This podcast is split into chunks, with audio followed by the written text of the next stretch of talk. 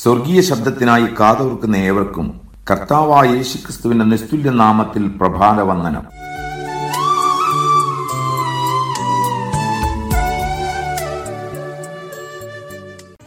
പോരാട്ടം എന്ന വാക്ക് കേൾക്കുമ്പോൾ ദൈവമക്കൾക്ക് വ്യത്യസ്തമായ ചിന്തകളാണ് ഉള്ളത്. ദൈവമക്കളിൽ ചിലരുടെ വിചാരം ക്രിസ്തീയ ജീവിതത്തിൽ പോരാട്ടം എന്നൊരു സംഭവമില്ല, ക്രൂശിൽ യേശു ജയാളിയായതിനാൽ സകല ശത്രുതകളും അതോടെ അവസാനിച്ചെന്ന് അവർ കരുതുന്നു. മറ്റു ചിലർക്ക് സകലതും പോരാട്ടമാണ്.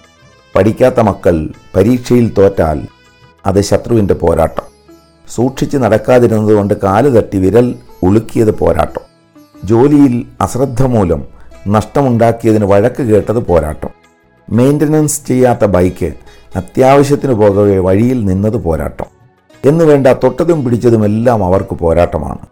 എന്നാൽ മൂന്നാമതൊരു കൂട്ടരുണ്ട്, അവർക്ക് പോരാട്ടം ഉണ്ടെന്നറിയാം, പക്ഷേ അതിനെപ്പറ്റി യാതൊരു വ്യക്തതയുമില്ല. ആരാണ് ദൈവമക്കളുടെ ശത്രു? ശത്രുതയുടെ കാരണമെന്താണ്? ശത്രുവിൻ്റെ തന്ത്രങ്ങൾ എന്തെല്ലാമാണ്?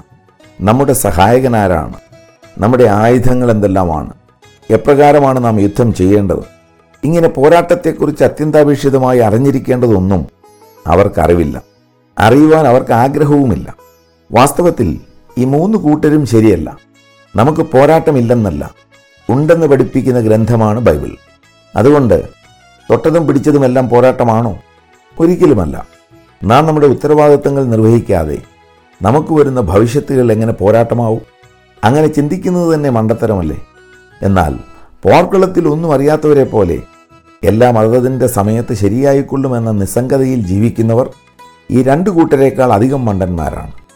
കൊരിന്ത്യർക്കെഴുതിയ 2-ാം ലേഖനത്തിൽ പൗലോസ് നമ്മെ പ്രബോധിപ്പിച്ചിരിക്കുന്നത്, സാത്താൻ നമ്മെ തോൽപ്പിക്കരുത്, അവൻ്റെ തന്ത്രങ്ങളെ നാം അറിയാത്തവരല്ലോ എന്നാണ്. അതിൻ്റെ അർത്ഥം നാം ദൈവമക്കളാണെങ്കിലും സാത്താൻ നമ്മെ തോൽപ്പിക്കുവാൻ സാധ്യത ഉണ്ടെന്നാണ്. പക്ഷേ എല്ലാ ദൈവമക്കളെയും തോൽപ്പിക്കുവാൻ സാത്താന് കഴിയില്ല. അവൻ്റെ തന്ത്രങ്ങളെ തിരിച്ചറിയാത്തവരെയാണ് സാത്താൻ സാധാരണ തോൽപ്പിക്കുന്നത്. ആകയാൽ ദൈവമക്കളായ നാം എല്ലാവരും തിരിച്ചറിവുള്ളവരാകണം. നാം ഇവിടെ കളിക്കളത്തിലല്ല, പോർക്കളത്തിലാണ്.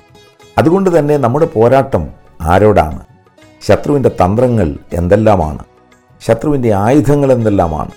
നമ്മുടെ പടനായകനാരാണ്? ദൈവം നമുക്ക് ലഭ്യമാക്കിയിട്ടുള്ള ആയുധവർഗം എന്തെല്ലാമാണ്? അവ ഉപയോഗിക്കേണ്ടതെങ്ങനെയാണ്? എന്നിങ്ങനെ ആത്മീക പോരാട്ടത്തെപ്പറ്റി ബൈബിളിൽ വെളിപ്പെടുത്തിയിട്ടുള്ള നാനാ കാര്യങ്ങളെക്കുറിച്ച് നാം ബോധമുള്ളവരും ജാഗ്രതയോടുകൂടിയ ക്രിസ്തീയ ജീവിതം നയിക്കുന്നവരുമാകണമെന്ന് ദൈവം ആഗ്രഹിക്കുന്നു.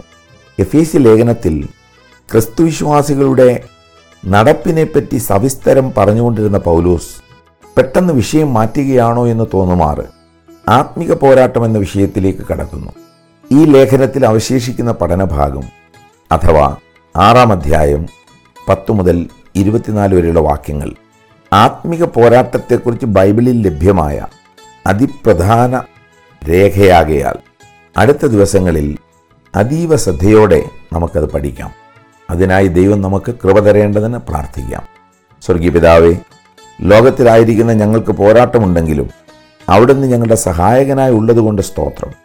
അടുത്ത ദിവസങ്ങളിൽ ആത്മിക പോരാട്ടത്തെക്കുറിച്ച് മനസ്സിലാക്കുന്ന കാര്യങ്ങൾ ജയാളികളായി ജീവിക്കുവാൻ ഞങ്ങൾക്ക് സഹായകമാക്കണമേ.